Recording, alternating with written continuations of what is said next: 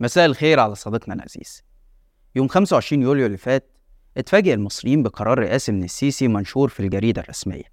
بيقضي بمنح خريج الكلية الحربية درجة البكالوريوس في خمس تخصصات مختلفة وفي وقت واحد. وهي بكالوريوس العلوم العسكرية الاقتصاد والإحصاء بكالوريوس العلوم السياسية الحاسبات والمعلومات واقتصاديات إدارة أعمال النقل. سيبك بقى من بكالوريوس العلوم العسكرية ده لأنه تخصصه. وتعال نشوف التخصصات التانية في الكليات العادية بيتم دراستها في قد إيه. التخصص الواحد بيدرس في أربع سنين يعني الخمس تخصصات عشرين سنة. طيب طالبنا العزيز بتاع الكلية الحربية هيدرسهم في قد إيه؟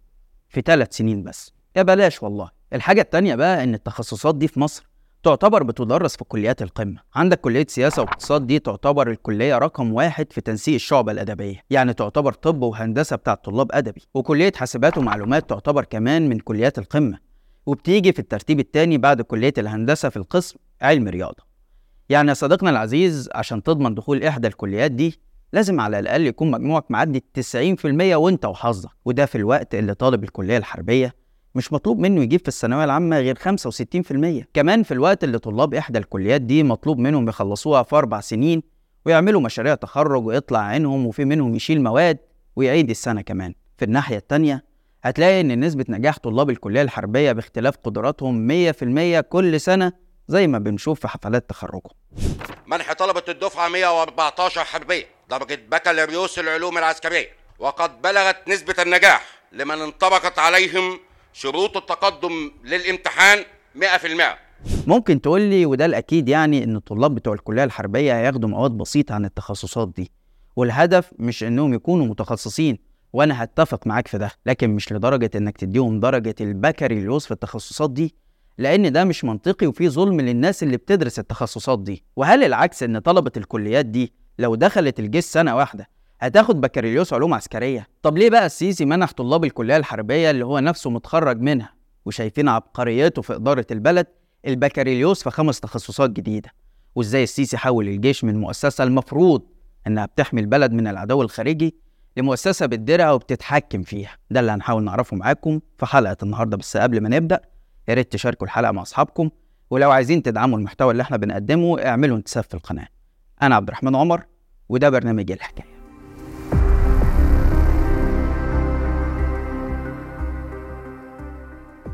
أهلا بيكم. في حر شهر يوليو وأغسطس كل سنة هتلاقي شباب كتير أعمارهم لا تتجاوز ال 18 عام. حاليا شعرهم كده على الزيرو وواقفين قصاد الكلية الحربية شايلين ملفاتهم وبيقدموا في اختبارات الحربية اللي بتكون عبارة عن كشف طبي ورياضي لكن الأهم طبعا هو كشف الحقيقة ومعظمهم يا عيني بيروح إيد ورا وإيد قدام بعد ما يفشل في الحصول على واسطة لأن مفيش حد في عيلته عميد ولا لواء.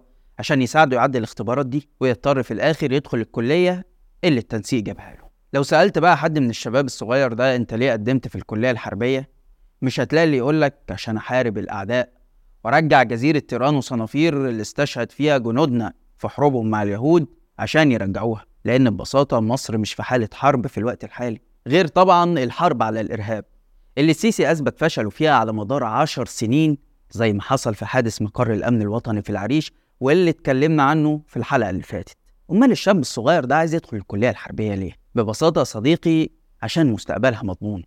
مرتب كويس زيادات وحوافز شقة في مساكن ضباط القوات المسلحة عربية بالتقسيط المريح على 20 سنة أقل حاجة غير إنك بقى معاك السلطة والحماية اللي هتخليك فوق أي حد من صحابك. اللي فشلوا في الثانوية العامة ودخلوا طب ولا هندسة وكليات مدنية ومعرفوش يلاقوا شغل يعيشهم بمرتب كويس فاضطروا يسيبوا البلد ويهاجروا. كمان خروجاتك انت وولادك وعيلتك مضمونة.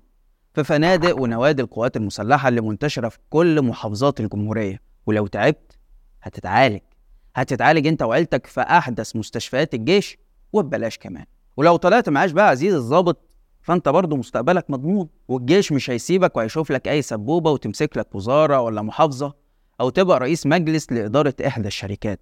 طبعا ده جنب معاشك الخيالي بس الشرط الوحيد عشان تاخد كل ده زي ما قلت لك يكون معاك واسطة. طبعا رغم كل الامتيازات دي كان في كده حتة تقدر تسميها عقدة نقص موجودة عند ضباط الجيش والشرطة وهي إن دايما الشعب شايفهم أقل تعليما من حملة المؤهلات العليا بسبب إن معظم فترة دراستهم عبارة عن تدريبات وصفا وانتباه ودراسة عسكرية بحتة. فملهاش لازمة بقى تتنطط على الدكتور أو المهندس اللي جابوا درجات أعلى منك في الثانوية العامة وفضلوا يدرسوا خمس سنين أو سبعة لحد ما حصلوا على شهادتهم لحد ما جه السيسي واداهم درجة البكالوريوس في خمس تخصصات جديدة زي ما قلنا في المقدمة. الغريبة بقى إن التخصصات دي ملهاش علاقة ببعض. يعني إيه جاب السياسة للاقتصاد للإحصاء لإدارة أعمال النقل للعلوم العسكرية؟ وإزاي كل ده في ثلاث سنين بس؟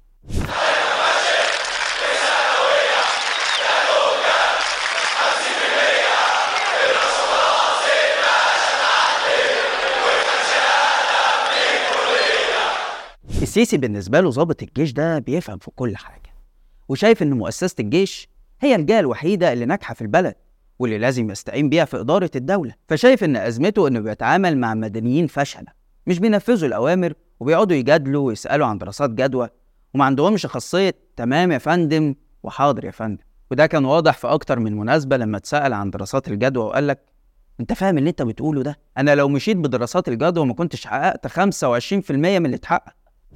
انت مين؟ انت دارس الموضوع اللي بتتكلم فيه ده؟ انت دارسه؟ أنتوا دارسين الكلام اللي بتقولوه ده؟ ادرسوا المواضيع كويس واعرفوا البلد دي فيها إيه؟ ممكن أدرس والرد على سيادتك لا ادرس إيه؟ لسه هتدرس؟ ادرسوا الموضوع زي ما أنتوا عايزين. إحنا وإحنا في مصر كان دراسات الجدوى لو أنا مشيت بيها كنا هنحقق فقط 20 ل 25% مما حققناه.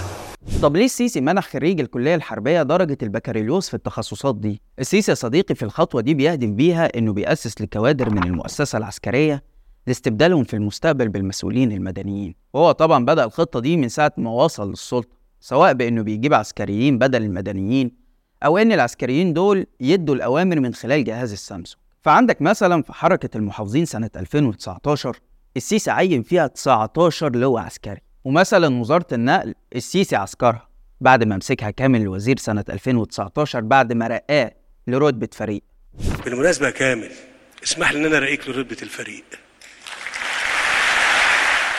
وطبعا ده غير سيطرة الجيش من خلال جهاز المخابرات والشؤون المعنوية على الدولة زي الإعلاميين اللي بياخدوا الأوامر من جهاز سامسونج ومش مسموح لهم يتجاوزوا الخطوط الحمراء اللي رسمها لهم الجيش كل ده كوم بقى وموضوع الاقتصاد ده كوم تاني خالص. واللي مش محتاج أكلمك عن سيطرة الجيش الكلية على مشاريع الدولة من طرق لكباري الإنشاءات لاستيراد وتصدير وإلى آخره. السيسي كمان حول الوزراء والمسؤولين في البلد لمجرد جنود في الجيش يقفوا انتباه وهو بيتكلم ويفضلوا واقفين كده لحد ما السيسي يأذن لهم بالجلوس. من أول بقى مدبولي وانت نازل.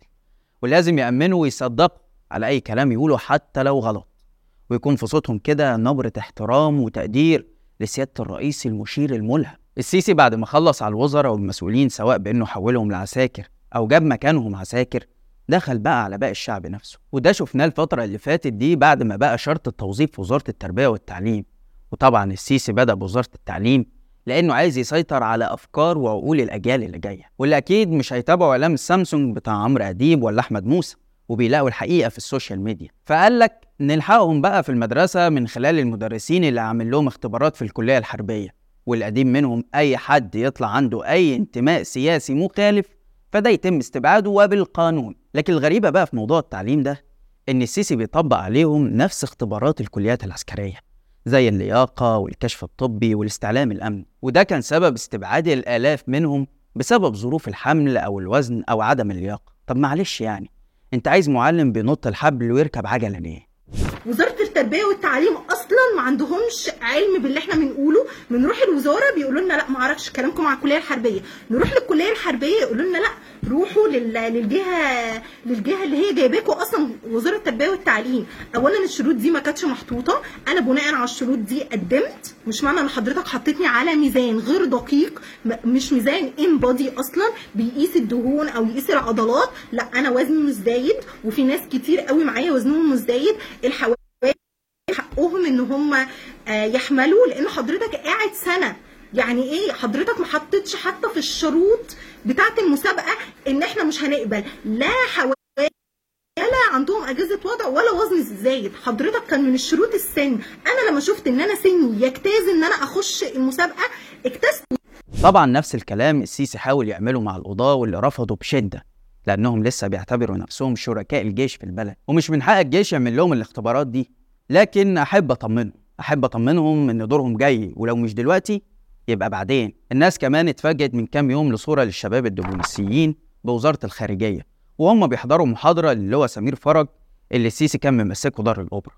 رغم إنه ما عندوش أي مقومات ليها غير صداقته مع السيسي وبيصحى بدري. طبعا بغض النظر عن إن سمير فرج رجل عسكري وليه حاضر لشباب دبلوماسيين لكن فكرة الزي العسكري الموحد مهينة جدا. واللي شفناها بعدها بكام يوم مرة تانية لأئمة مساجد كانوا بيحضروا تدريب عسكري في كلية الضباط الاحتياط وبحضور مفتي الجمهورية أو مفتي السيسي زي ما تحب تسميه. تخيل يا صديقي إن حتى كمان الشيخ بتاع المسجد اللي أكبر مجهود ممكن يعمله في وظيفته إنه يطلع المنبر ويقول الخطبة بقى مطالب منه إنه يدخل اختبارات عسكرية عشان يقبلوه. وده شفناه بعد ما اشتكى عدد من الأئمة استبعادهم بسبب التقوس والوزن الزائد وضعف النظر. ما إحنا طول عمرنا بنقيم الخطيب ده على فقهه وعلمه وحفظه للقرآن الكريم. والله مش هقول غير الله يرحمك يا شيخ كشك. السيسي بينظر لمصر انها معسكر جيش كبير. هو القائد الأعلى بتاعه لآخر عمره. مش مسموح حتى أي حد غيره يفكر يكون قائد المعسكر ده طول ما هو عايش. دراعه اليمين واللي بيضمن ولائهم عن طريق منحهم امتيازات لا مثيل لها سواء بقى مادية أو علمية هم الجيش. ودول بقى مركبهم على الشعب. يجي بعدهم الشرطة والقضاء وإعلامه واللي بيضمن ولائهم هم كمان بأنهم مخليهم درجة تانية بعد الجيش وبيديهم امتيازات برضه. يجي بعدهم بقى باقي الشعب مدرسين مهندسين أطباء ايا كان. ودول مطالبين باستمرار إنهم يثبتوا ولائهم للسيسي. ولو ما عرفوش بقى يثبتوا ولائهم فالسيسي بنفسه هيتحرى عنهم ويعمل لهم اختبارات وتدريبات من خلال المشرف العام على الدولة اللي هو الجيش. ولو الضابط قال لك المدرس ده ولا الإمام ده يعدي يبقى تمام. ما كانش؟ يبقى قصادك حاجة من الاتنين. يا تقعد عاطل يا تشوف لك بقى شغلانة تانية. طبعا كده فاضل المعارضة فدي السيسي مقسمها لنوعين يا إما نص معارضة وتقعد مذلولة تشارك في الحوار الوطني تحت إشراف الجيش ودول يسمح بوجودهم. وهو نبقى زي باقي الدول المتقدمة وعندنا معارضة. يا إما بقى مصيرهم المعتقلات والسجون اللي هيفضلوا فيها طول حياتهم يتم تدويرهم على قضايا جاهزة تجدير السلم العام ونشر الشائعات على مواقع التواصل واللي يطلع منهم مطالب منه ما يجيبش سيرة السياسة دي على لسانه خالص زي ما حصل مع ناس كتير منهم سامي عنان. وغيره. طبعا النظام ده مش موجود في أي دولة في العالم في الوقت الحالي. ويمكن آخر واحد عمل كده كان هتلر لما حول الشعب الألماني كله لجنود وظباط بينفذوا رؤيته. وبغض النظر إن مقارنة السيسي بهتلر فيها ظلم للأخير لكن السياسة دي يا صديقي انتهت من أيام الحرب العالمية الثانية يعني من أكتر من 80 سنة. طب خلينا كده مع نظام السيسي يمكن يكون في خير للبلد ونسأل سؤال مهم. السيسي بقاله 10 سنين تقريبا بيحكم. هل نظام حكمه ده نجح؟ بسألك أنت. حسيت بالنجاح سواء كنت مؤيد أو معارض الإجابة هي لأ. فشل ورا فشل. ديون البلد زادت أضعاف مضاعفة في عهده. الجنيه انهار انهيار تاريخي. وحقوق مصر التاريخية اللي بيفرط فيها زي أمنها المائي بقى في خطر بسبب اتفاقية المبادئ اللي وقعها مع إثيوبيا. اللي أوهمنا إنه هيضرب السد ومحدش يقدر علينا وجاب طيارات من فرنسا عشانها. وطيران وصنافير والغاز وإلى آخره. حتى الناس دلوقتي بقت تشتغل شغلانتين وتلاتة عشان يقدروا يكفوا احتياجاتهم اليومية ويعلموا ولادهم. تراجع في التعليم والصحة. الكفاءات زي الأطباء والمهندسين وحتى الرياضيين بقوا بيهاجروا ويسيبوا البلد. الظلم انتشر في كل البلد وما بقاش فيها أمان. والكهرباء اللي بتقطع بالساعات رغم المليارات اللي اتصرفت عليها وفي الآخر كان حلها عن طريق الجدول. ولو حصلت لك مشكلة بقى مع ضابط جيش ولا شرطة فربنا يخرجك بالسلامة. والإعلام مش بيعبر غير عن وجهة نظر النظام ووظيفته الوحيدة هي خداع الشعب وإيهامه إنه أفضل من أوروبا المسكينة يا عيني اللي عندها تضخم والبنزين بقى ب 2 يورو. تقول لي مفيش رخص؟ وحياة أمك لحبسك وحياة أمك لحبسك طب ما تقول لي يا بيه تحبسني ليه؟ علاء تعالى لي عند ال ABB محولات. تعالى لي وهات لي حبل معاك عشان هربط ابن الله يسترها معاك ما أوريك. وهجيب لك ثلاث سنين سجن. إن شاء الله مش هيحصل. يا عم أشرف. باشا أنا قصاد الدلتا والجيش ماسكني وعايز يدفع لي 5000 جنيه. هحبسك هحبسك خليك كل واحد له حقه. معاه حق بيه عندنا في النيابة ياخد حقه. يروح النيابة ياخد حقه. خد يا باشا. ما بكلمش حد. طب كلمه طيب. مش هكلم حد. طب أنت ماسكني ليه؟ كده. مزاجي. مزاجك إزاي؟ مزاجي أنا ماسكك كده. فردة يعني؟ آه أنا فرده معايا ضبطيه قضية وقبض عليك يا فندم لو أنا غلطان ده قبض عليا. لا أنا قبض عليك قبض عليا بناء على النيابه إيه؟ بقى بقول لهم الكلام ده. ورغم الفشل ده كله السيسي عمره ما يعترف بيه وهيشوف إن السبب فيها السنتين بتوع الثورة والشعب اللي مش مقدر قيمته وتضحيته عشانه. ولو طالبوا برحيله يخلي الشرطة والجيش تعتقلهم ويطلع يقول لك بقى تعملوا كده في ابن مصر اللي ضحى بنفسه وحياته في 30 يونيو. بقى ابن مصر. اللي في 3 سبعة يقف ويقدم نفسه وجيش وأولاده ويمكن أحفاده. تعملوا في كده. الخلاصة صديقي العزيز إن السيسي مش شايف الشعب أصلا ولا بيدي أي اهتمام ليه طالما مفيش نسر ودبور على كتفه. وهمه الوحيد هو إرضاء لواءات الجيش اللي شايفهم هم الضامن الوحيد لبقائه أو رحيله عن السلطة. فالتهديد بالنسبة له واحد زي أسامة عسكر واللي اتكلمنا عن صراعهم في حلقة قبل كده تقدر ترجع لها.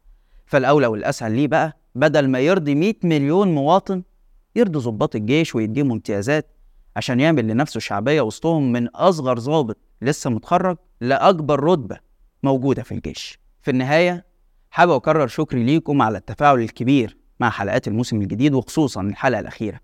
وتعليقاتكم الحقيقة بتسعدني جدا وأتمنى أن أكون دايما عند حسن ظنكم. لحد هنا والحلقة خلصت. شارك الحلقة لو عجبتك وتابع حساب شباك وحسابي على الإنستجرام. هتلاقي اللينك في الوصف. واستنانا كل يوم اتنين وجمعة الساعة 8 بالليل بتوقيت القاهرة في حلقة جديدة من برنامج إيه الحكاية؟ سلام.